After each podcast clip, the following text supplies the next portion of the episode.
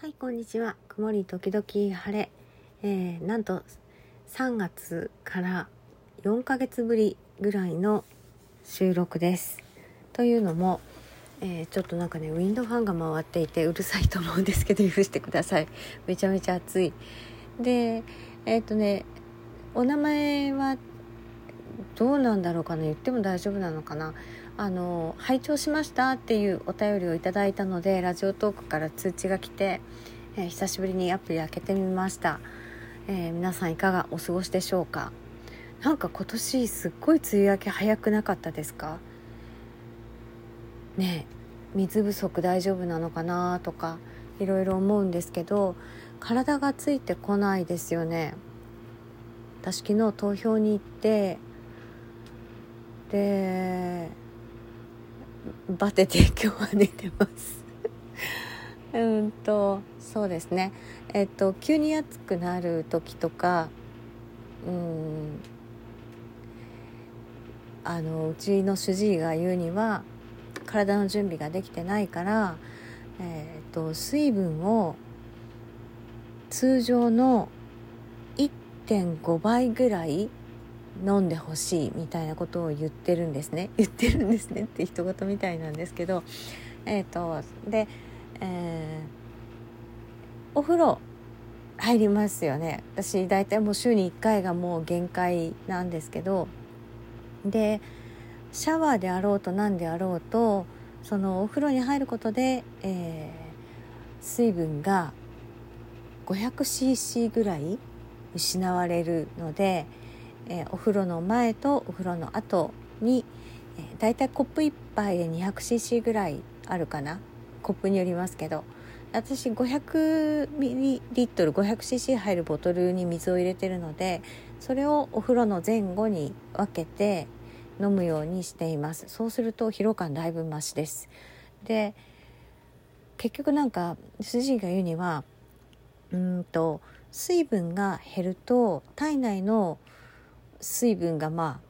あなくなって、えーまあ、血圧が下がったりとか循環動態が悪くなって余計にその疲労感が増すので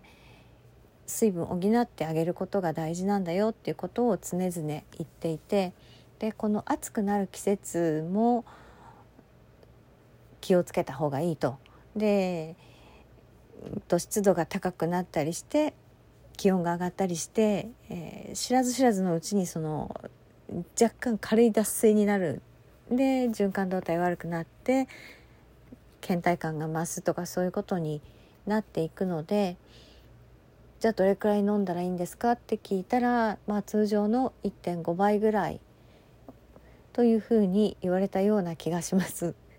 えー、と数値はちょっとあやふやなんですけど、まあ、それぐらい私がちょっとえって思うぐらいあの多めに言われました。のでなんかね難しいなと思うのはあの起きてられる日とか起きてられる人はいいんだけれどもあの寝込むと飲まなくないですか？飲めないっていうか、まあ、睡もう睡眠に入っちゃうと飲めないし寝込むとほど具合の悪い時ってもう枕元に置いてある水分もなんか手伸ばせないって感じがあるのでしんどい時ほど水分取れないなーっていうなんかジレンマはねあるんですけどまあ通常そこまで調子が悪くなかったらその調子を落とさないためにあの水分を意識的にとっておいて寝込む事態を避けるというのがまあね仕方ないのかなと思います。ということで私あんまり疲労もあの自覚がないんですけど喉が渇いた自覚もあまりなくて これなんかあの生き物の個体として弱いなと思うんですけどねこうなんていうのかな危機管理危険信号を、うんキャッチできてないってことなので危ないなと思うんですけどえっと時間で切ってます私。1時間経ったらボトル開けて一口でもお水飲むっていう風にすると結構入っていくんですよねぐいぐい。あ体は欲してたのかみたいに、うん、私みたいにその喉が渇いたっていう自覚がない人とか飲みそびれちゃう人は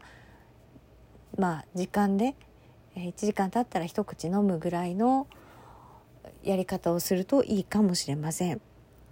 ね、こういうのは個人差がすごくあるので絶対いいよとかこうやったらいいよってことは言えないんですけど、えー、いろんなことに鈍感な私はいろいろ時間で切るようにしていっています。疲労も自覚がないので、えー、もうバタンって寝込むまで分かんないんですね。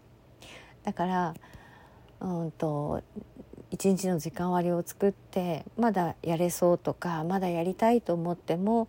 もうこの時間になったらあの Go to bed みたいな感じで うん強制終了するようにしたりあとは時間が来たらお水を飲むっていう風にしています。あとはね言われたのはうんと睡眠不足ですかね。で夏って睡眠取りづらくないですか？私昨日ね1時間おきに目が覚めてうんと暑いのと五十肩が痛いのと。で今寝返り打てないんですよね。だから1時間おきに、まあ、痛くてと体がこわばって起きるんですけど。で五十肩そんなにひどくない時でも夏の方がエアコン入れっぱなしだと寒いし冷えるしでじゃあって言ってタイマーでエアコン切れるようにして寝ると熱ってなって目が覚めるっていう風にして夏はかなりその睡眠の質が悪くなるなっていうのがここ何年かな前はそんなことなかったんですけどここ何年かはすごく感じてます。なのでまあ、睡眠は取れないわ水分は取らなきゃいけないわなんかいろいろやんなきゃいけないっていうのが夏の大変さかなと思いますので、えー、お互い、えー、できるだけ気をつけて乗り切りましょう。ということでお便りありがとうございました。それではお元気で。